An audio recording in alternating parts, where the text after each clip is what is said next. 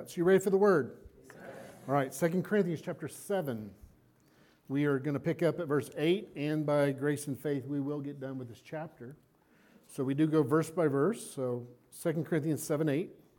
Let's read. For even if I made you sorry with my letter, I do not regret it, though I did regret it.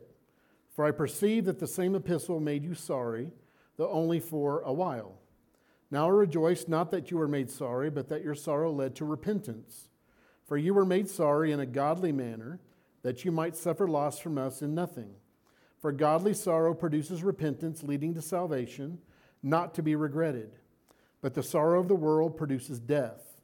For observe this very thing, that you sorrowed in a godly manner, what diligence it produced in you, what clearing of yourselves, what indignation, what fear, what vehement desire, what zeal, what vindication. In all things you proved yourself to be clear in this matter.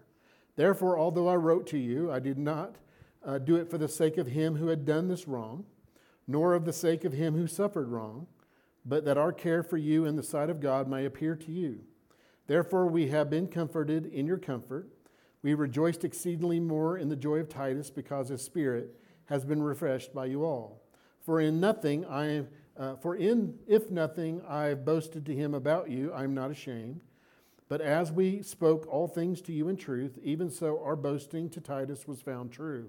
And his affections are greater for you, as he remembers the obedience of you all, how with fear and trembling you received him. Therefore I rejoice that I have confidence in you in everything. Let's pray for our spiritual meal. Father, I thank you so much for the word of God today, that you've assigned for us to hear this today.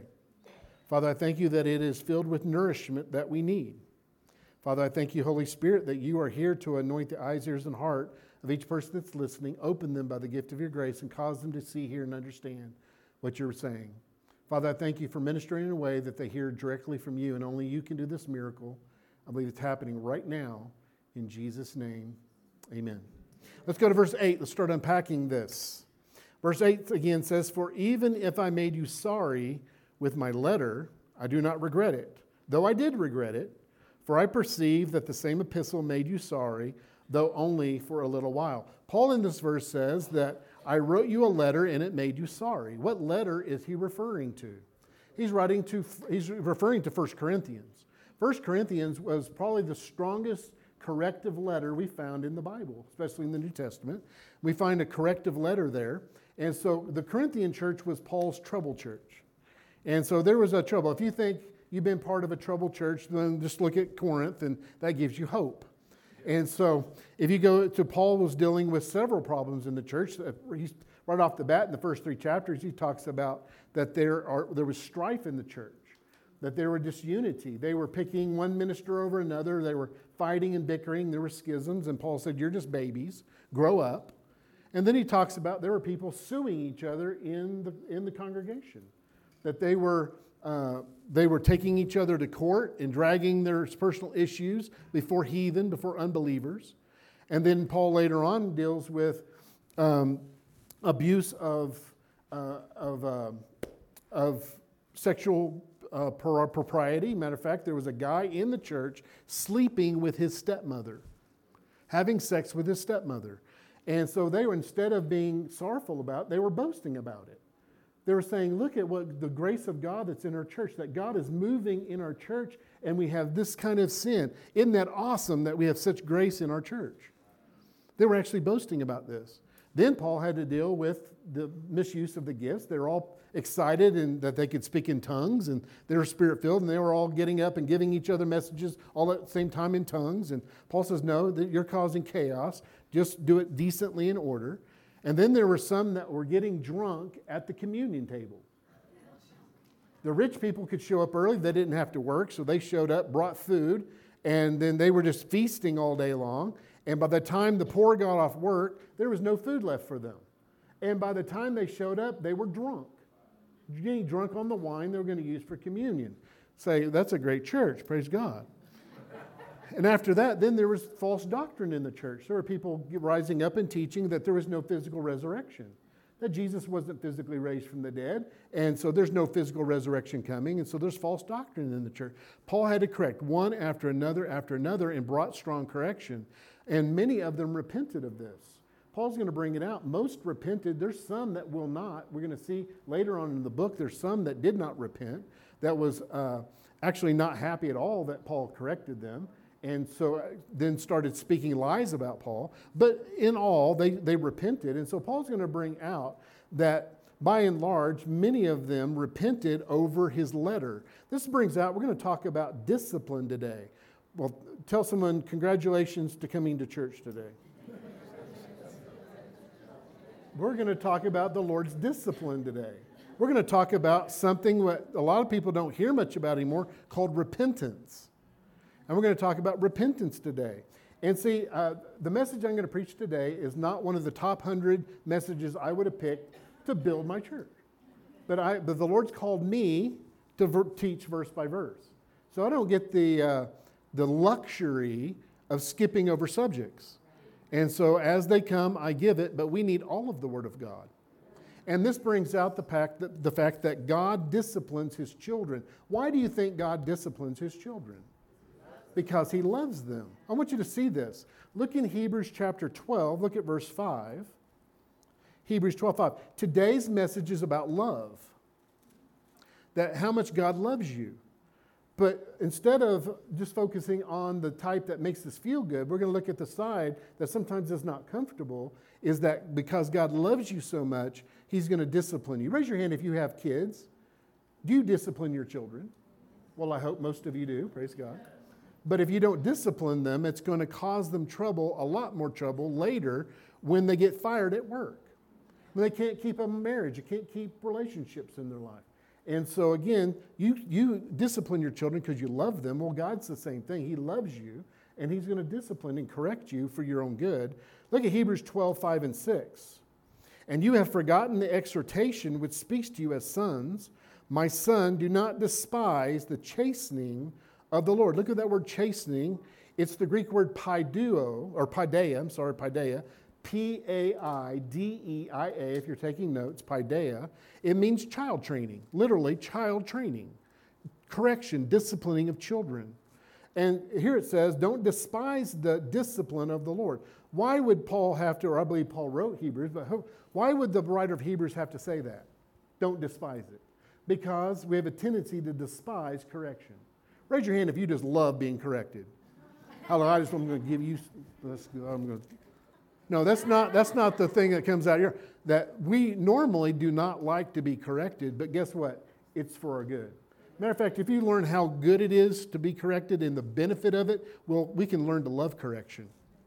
And so here, but why does He correct us? Hebrews 12:6 goes on to say, for whom the Lord loves, He chastens or disciplines and scourges every son whom He receives.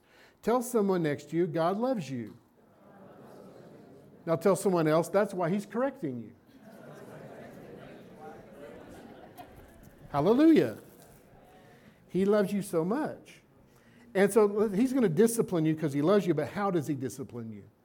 This is where religion gets it wrong. Well, God's going to discipline you with sickness.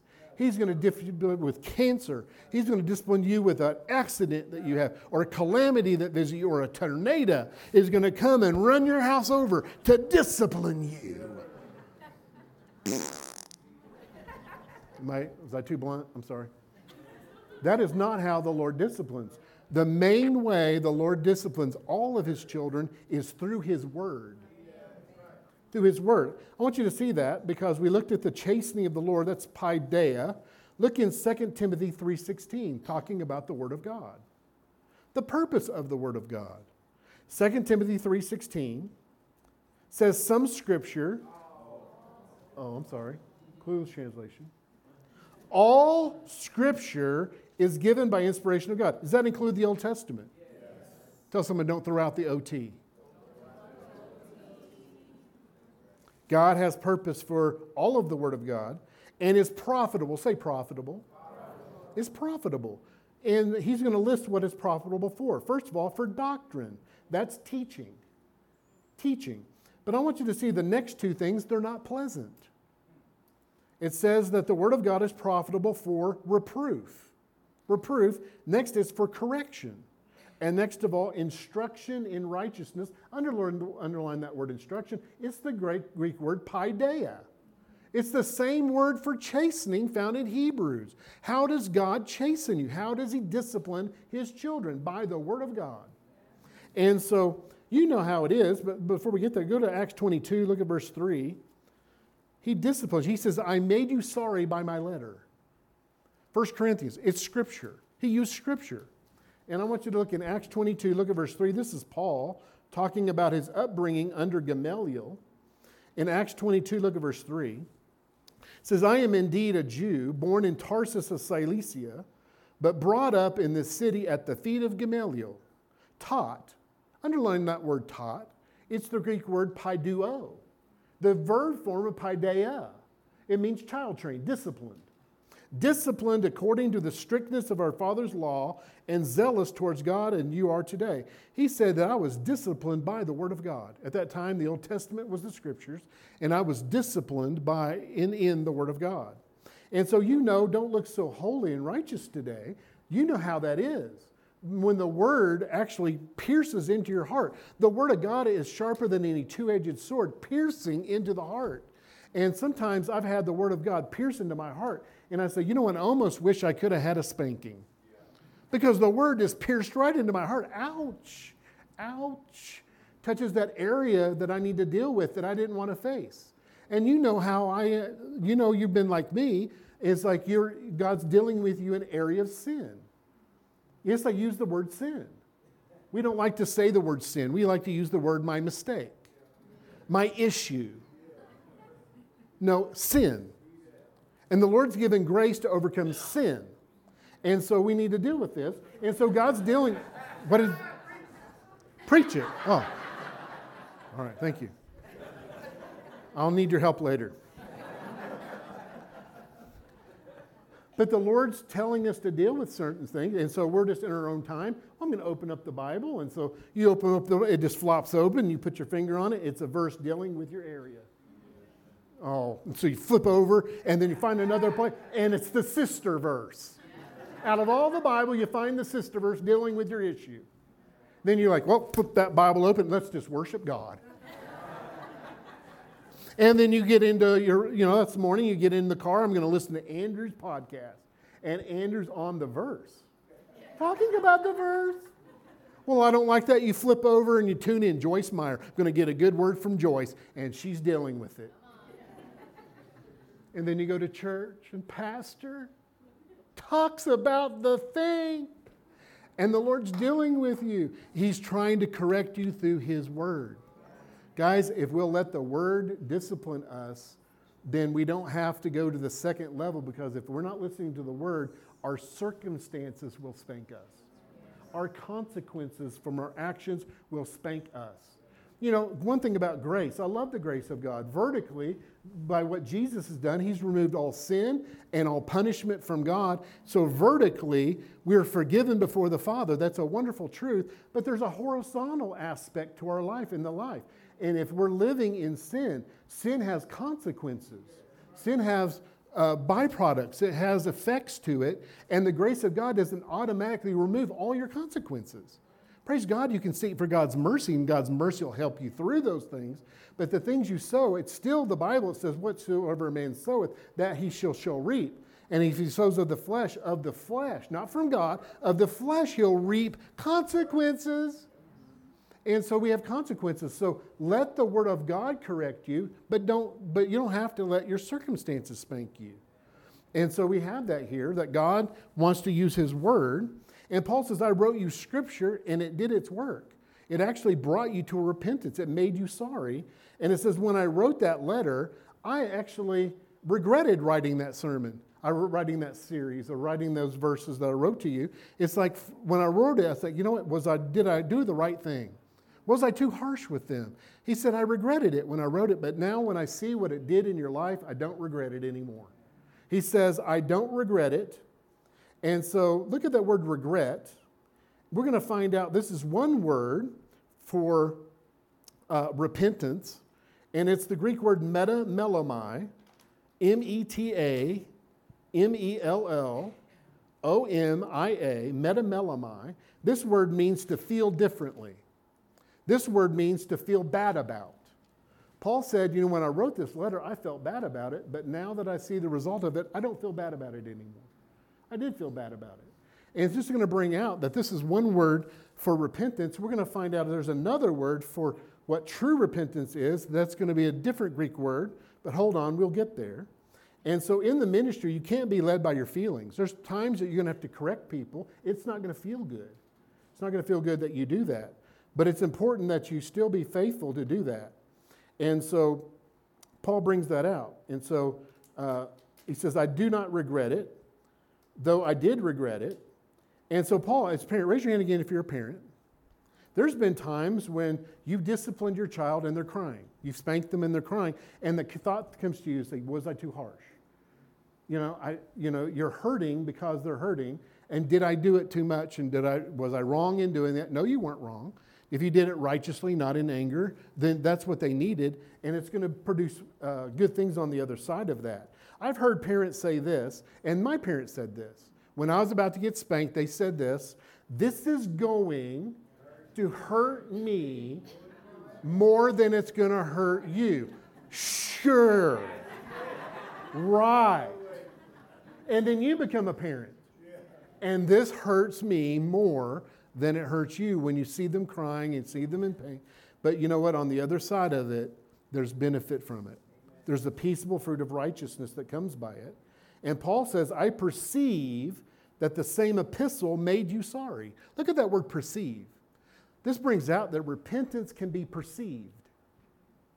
Perceived, you can see it. It has a tangible, physical result. For I perceive the same epistle. That's the word of God. The word of God made you sorry. And says, and so look at Hebrews chapter 12, look at verse 10. He says it made you sorry for a while, Discipline is only for a little bit, but it yields a lifelong benefit to you. Look at Hebrews chapter 12, look at verse 10. Now today is not the message that you're like, woohoo, let's jump around and have fun. That's next week. I'm bringing in someone to bring chocolate cake in for you. This is broccoli day, hallelujah. Just put your hip over your nose and just swallow, because this is filled with nutrients and we need this. And so look at Hebrews chapter 12, look at verse 10. It says, for they indeed for a few days, say a few days. This is your natural parents. For indeed they for a few days chastened us or disciplined us as it seemed best to them, but he, God the Father, for our own profit. Say profit. Where did we see that word? 2 Corinthians 3:16, for all scripture is given by God and is what? Profitable. He, again, will discipline you through his word and brings profit to you. It says, but he for your profit, that we may be partakers of his holiness, his wholeness, his completeness. Look at verse 11. No chastening or discipline seems joyful for the present, say for the present, but painful. It's painful. Nevertheless, afterwards, it yields the peaceable fruit of righteousness to those who have been trained by it. So today we're going to talk about discipline. We're going to talk about repentance. But really, we're talking about how much God loves us. And so it's very important as we get through this, because we're going to go deeper. And then it's going to get better. And so it's very important at this point I make a disclaimer that I'm not speaking to you. I'm speaking to your neighbor. Me and you's like this. You stick in with me, all right? Because we're like this. All right, here we go. Verse 9. Now I rejoice, not that you were made sorry, but that your sorrow led to repentance. For you were made sorry in a godly manner, that you might suffer loss from us in nothing. Look at the word. Here it says that your sorrow led to repentance. Look at the word repentance. It's a different Greek word. It's not metamelomai. It doesn't mean to feel bad. This Greek word is metanoia. Metanoia. metanoia. This word literally means to change your mind. To change your mind. See, if you'll change your mind in what you believe and what you think, it will always impact your actions. It will turn you around 180 degrees. One time I watched an interview by a young basketball player that came out of college, Jason Kidd, and so he got grafted by the Phoenix Suns, and so he got drafted, and they interviewing him says, "Now, do you think you can have an impact to this team, the worst team in the league?" He says, "Absolutely. I'm going to turn this team around 360 degrees." No, we need 180 degrees. Okay? We don't want to go back the way we were. We want to go 100. So when you receive the Word will change the way you think, change the way you believe, and will change 180 degrees the way you act. And so there's a difference between the first type of repentance, metamelomai, and metanoia. What's the main difference? One is you just feel bad about it. You feel bad about it. And so you can cry a river.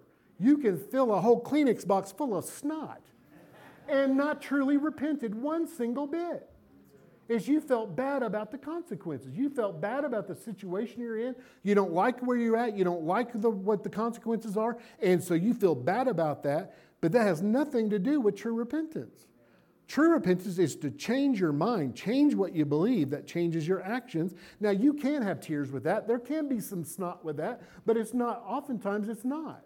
It's just you've changed what you thought about it. Because you see people come up and fall at the altar and they just cry and cry and cry just because they're doing that doesn't mean it's true repentance. And so it says you were made sorry in a godly manner. Say godly manner. So Paul used a godly manner or method to bring them to sorrow and repentance. So Paul said you was sorry or repented in a godly manner. So the saints of God will repent in a godly manner when the minister ministers repentance in a godly way. What am I saying? What's some ungodly ways that ministers try to get the people to act different? There are some ungodly ways ministers across the body of Christ today are using to try to get people to change their actions. The first way is through anger. They get angry. They're angry at what someone's done. And so out of anger, they discipline their people and try to, out of anger, get them to do something different. The last thing you need to do to discipline your children is when you're angry. Especially as a leader, when you try to correct something, wait till you're settled down a little bit. Jesus is the greatest example of this. You know, 2 times he cleansed the temple where he had righteous indignation at the thieves and the money changers and stuff like that. He just threw their tables off. Looked like Jesus was going berserk. What happened to Jesus? The one that holds the lamb. It looks emaciated. No, Jesus, righteous anger, he's throwing tables. But guess what? Before he did that, he cleansed the temple twice. At the beginning of his ministry, it said he went in and sat down. He just kind of looked around and just kind of acknowledged everything going around and spent time braiding a whip. He just spent time just flipping and looking over there and flipping and just making it until finally he got done and got up and went after it. He was under control. It didn't look like he was, but he was. Second time he cleansed the temple, he went in, looked around everything, and left and slept on it. Came back the next morning and dealt with it.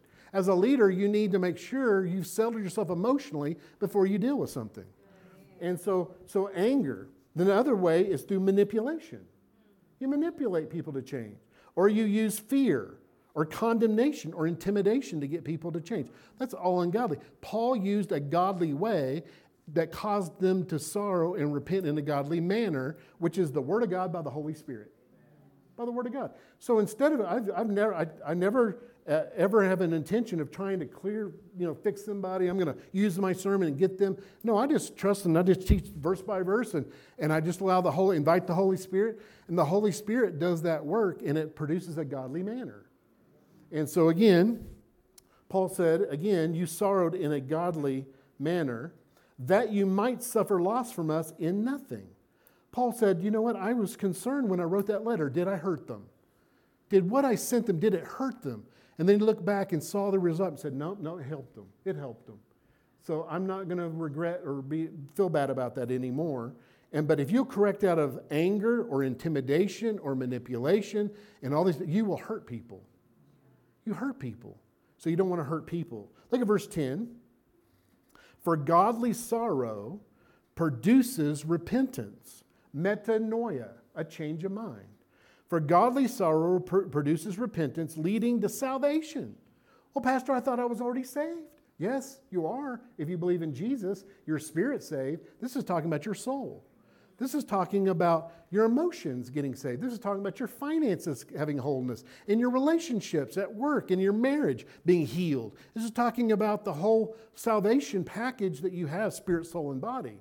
And so Paul says, godly sorrow produces repentance, leading to salvation, not to be regretted, that you're going to end up not feeling bad about it anymore when it's actually done. But the sorrow of the world produces death.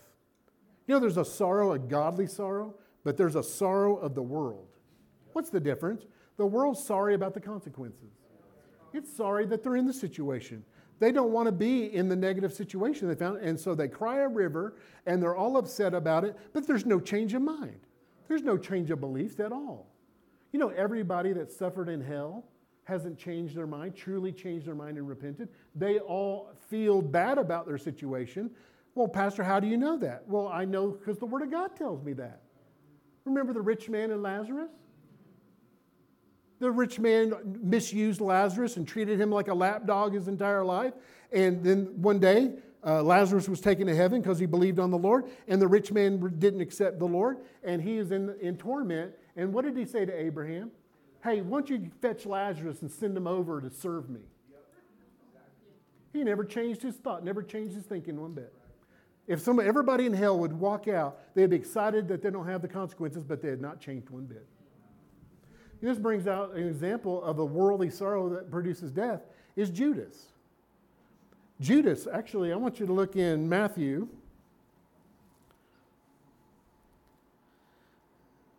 Let's find it here. 27 verse 3.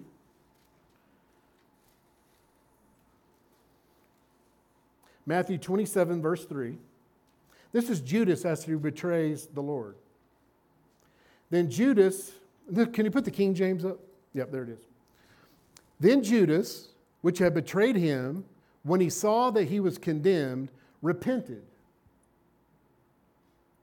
He repented. Greek word metamelomai.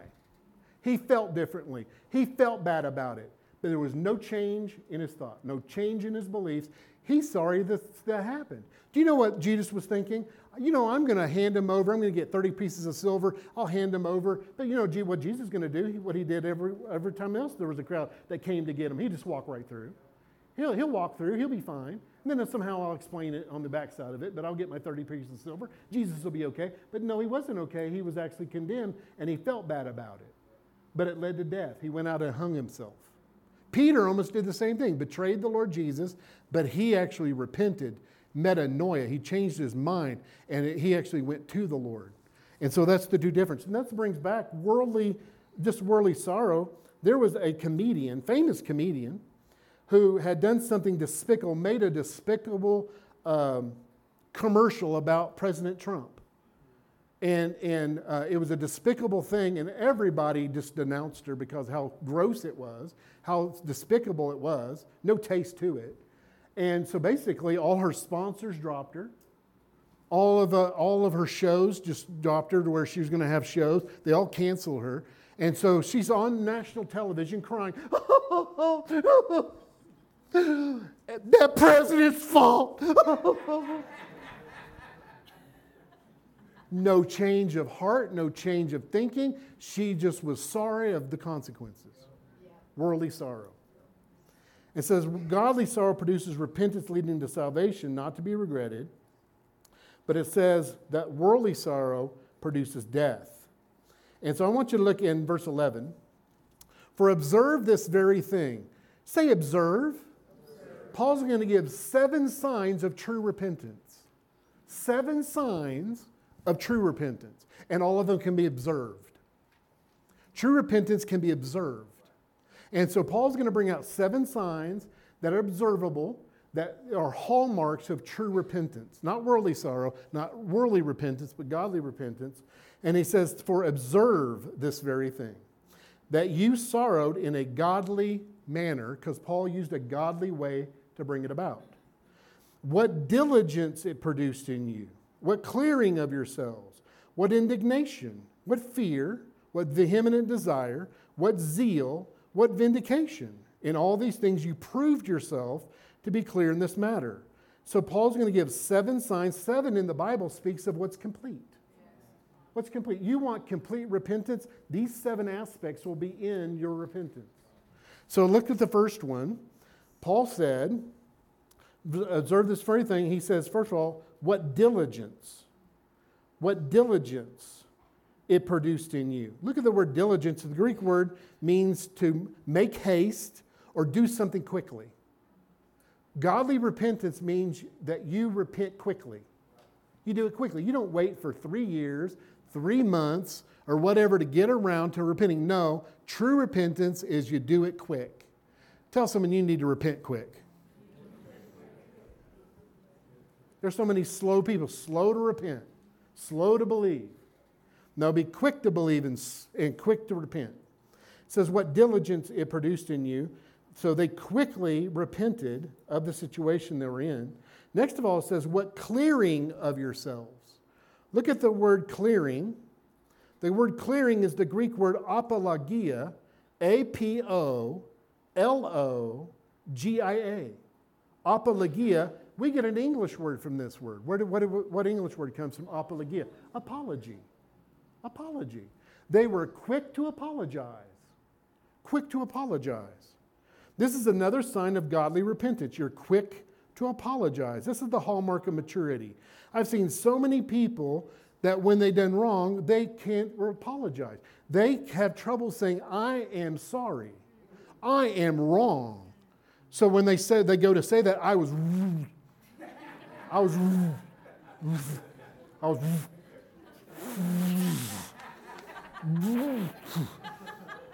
they can't say it. You were wrong. Well, I wasn't at my best. I didn't do everything right. No, you were wrong. You were wrong. And you're quick to repent. I am sorry, I was wrong. Or they ruin a perfectly good apology by adding, but. You don't understand the situation and we're all not perfect anyway, and you've messed up, and matter of fact, you did something too. Yeah, that works well, doesn't it? Especially if you're a husband. That works really well.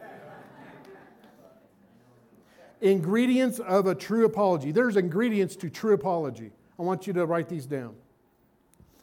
Ingredients of a true apology. First of all, a genuine expression of regret. A genuine expression of regret. Then acknowledging how your actions impacted others. That's called empathy. Put yourself in the other people's shoes. What was your action? How did it impacted them? Acknowledge how your actions impacted others. Thirdly, acknowledge your responsibility. You take ownership of what you did. You take responsibility. You don't do what Adam and Eve did. Adam said, it's that woman you gave me. It's your fault, God. You know the woman's crazy, but you gave her to me. Makes you feel crazy. And what did Eve say? The snake. The snake's fault. And the devil was like, I was just doing what I'm supposed to do.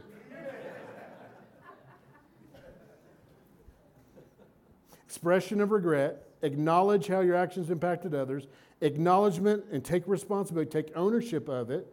I did this. Name it. I did this. And then you declare repentance. I'm sorry for that. I'm making a change. Then you offer to repair the situation if possible. You offer to repair it, and then you request them to forgive you. Will you please forgive me? Well, I thought I was already forgiven. Well, God has, vertically, but you've sinned against a person. And so you need to follow these ingredients and then say, will you forgive me? These are the ingredients. I told you this would be fun. Let's move on to the next sign of true repentance. What indignation? This word indignation means anger, and it means indignation. So what does this mean? Godly repentance will have a righteous anger towards the sin attached to it. Godly repentance will have a righteous anger towards the sin attached to it. You will not repent from a sin that you've justified yourself in doing or you're rejoicing in or pleased about. Let me say that again.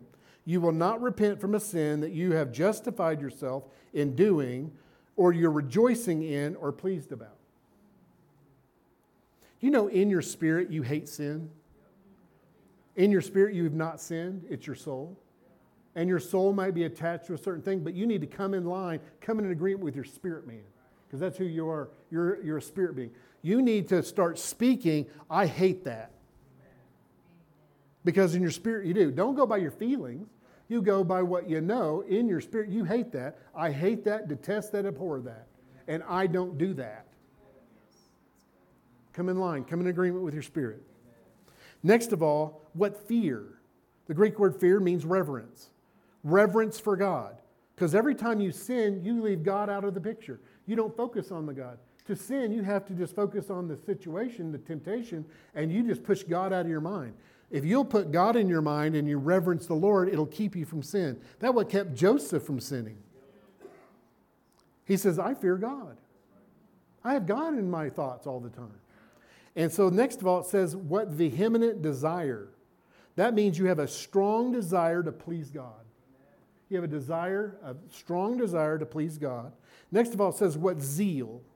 Zeal is something you do with your actions. And so you act on your change of mind and make a practical change. Zeal means you're zealous about changing the situation. Lastly, what vindication. Vindication means to provide justice for a wrong. What does this mean? You, as much as possible, you make right your wrongs. As you make right what you've done wrong. These are all aspects of true repentance you don't find in worldly sorrow. You don't find in worldly repentance. 7 things Paul talks about. Then lastly, it says, in all these things you proved yourself. You know, repentance is proved. Well, brother, you just trust me. I don't trust you. I love you, and I'll forgive you as a gift. But trust is earned. Well, you just need to trust me. No, we don't.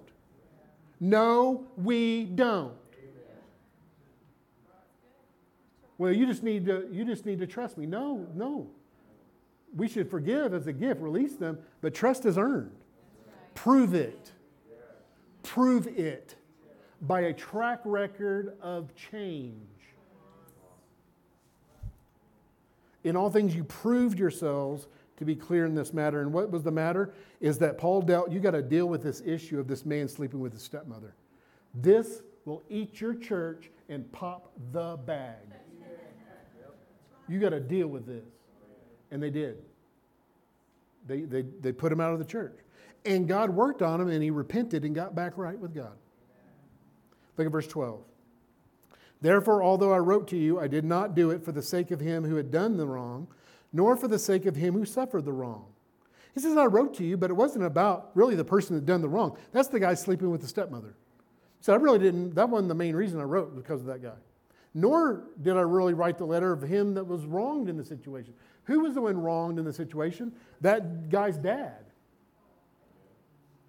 He was sleeping with his dad's wife. And he wronged his dad. He said, well, I didn't really write it for his dad.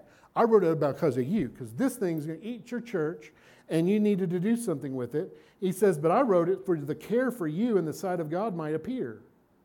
Verse 13, therefore we have been comforted in your comfort, and we rejoiced exceedingly more for the joy of Titus, because the Spirit was been refreshed by you all. He had sent Titus with 1 Corinthians. He says, Titus, go and try to work through this situation. I don't know what's going to result because of this letter, but let's see how it goes. And Titus came back and said they received it. By and large, they repented.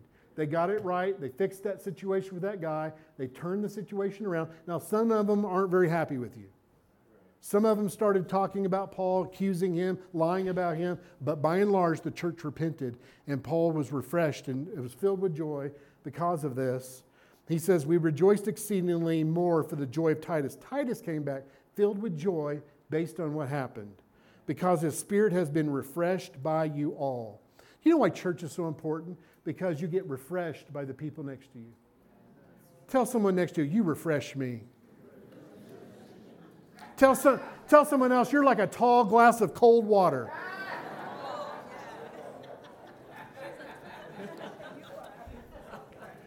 That's why we come to church. To be refreshed by the teaching of the Word of God and refreshed with one another. Verse 14 says, "For if in anything I have boasted to him about you, I am not ashamed. But as we spoke all things to you in truth, even so our boasting to Titus was found true." He says, you know what? I boasted to Titus about you. I'm proud of you. And I'm believing that at the heart, when push comes to shove, you'll end up doing the right thing. Your heart's right. You just need to be corrected some with the word, and you'll get it straight. So I boasted, said, Paul, I really believe this church is going to turn around. I believe in this church. And guess what? Titus came back and said, you're right, Paul. He says, you know what? I wasn't ashamed in the boasting I had. You know, I am proud of this church. I am proud of the heart of this church. And if any of you have an area where you're deviating a little bit, you're going to get it right. I know that the Word of God's going to straighten it out. The Holy Spirit's straightening it out. And I'm so proud to be a pastor of this church. Matter of fact, next week, for the first week, I'm going to be a full-time pastor of this church.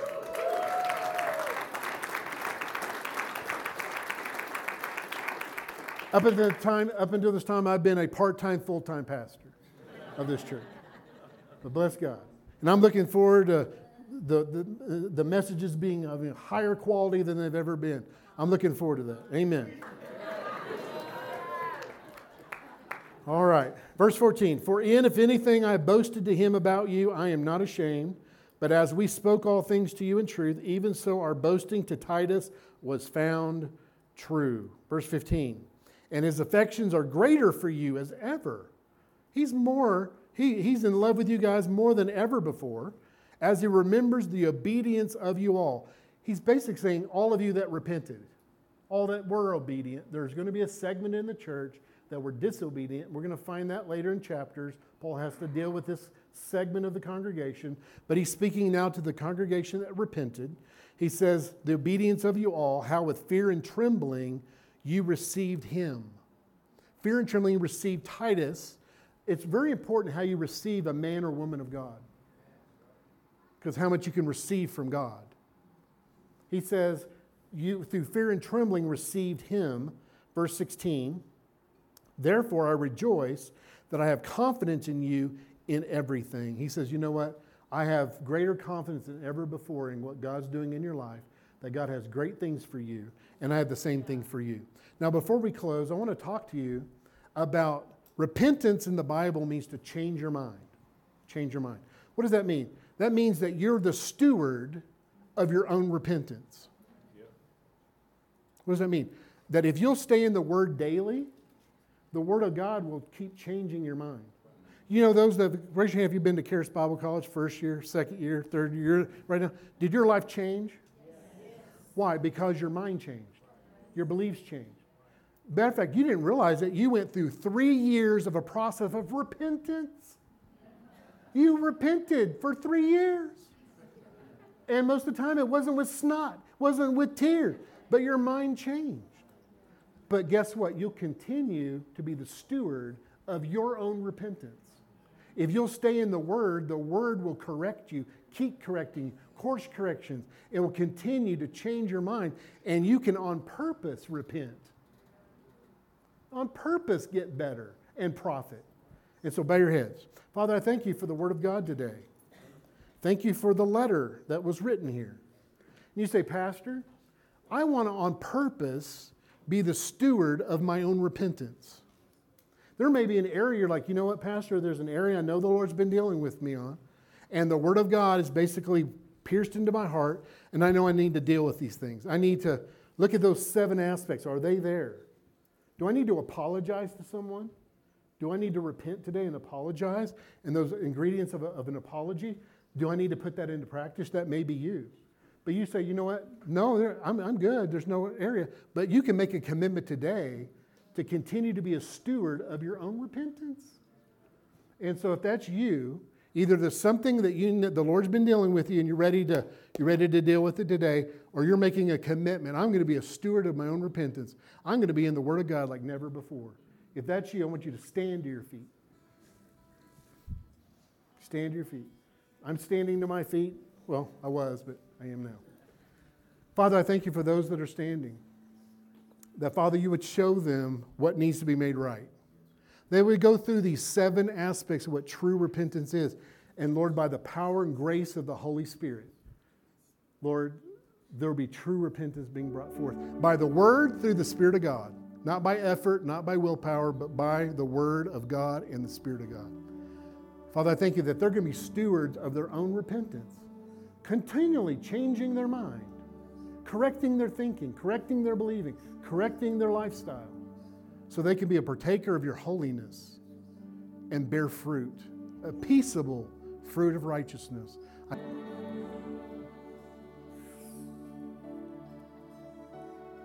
Praise God.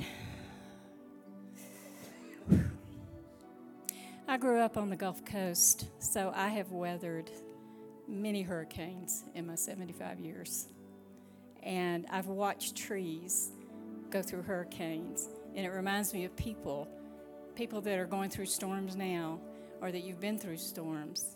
But if you're in a storm right now, don't be like the pecan tree, because I watched a pecan tree in a hurricane, and it's unyielding and stiff, and it's toppled, and its roots come up, and it's blown away. Then I've seen a pine tree. I'm like, I'm going to go through the storm all by myself. Nothing's going to take me down. And a pine tree will torque and torque, and then it's cut in half and thrown to the ground. And I've watched a 200-year-old oak tree go through a hurricane, and it bends and it flexes. You can even see its roots coming up out of the ground as it bends and flexes. And that reminds me of the Christian going through a storm, relying on God. And you just stay in his arms, and you bend and you flex, and the storm passes by, and you're victorious after. Amen.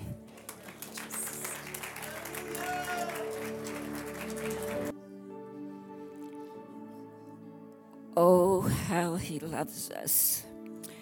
The Lord gave me verse Ephesians 3:19. To know the love of Christ, which passes knowledge, that you may be filled with all the fullness of God.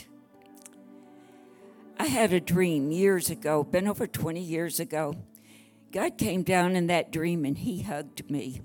And the love that flowed over me was the most amazing thing I have ever felt. It changed my life at that moment. I asked the Lord, how can I keep this?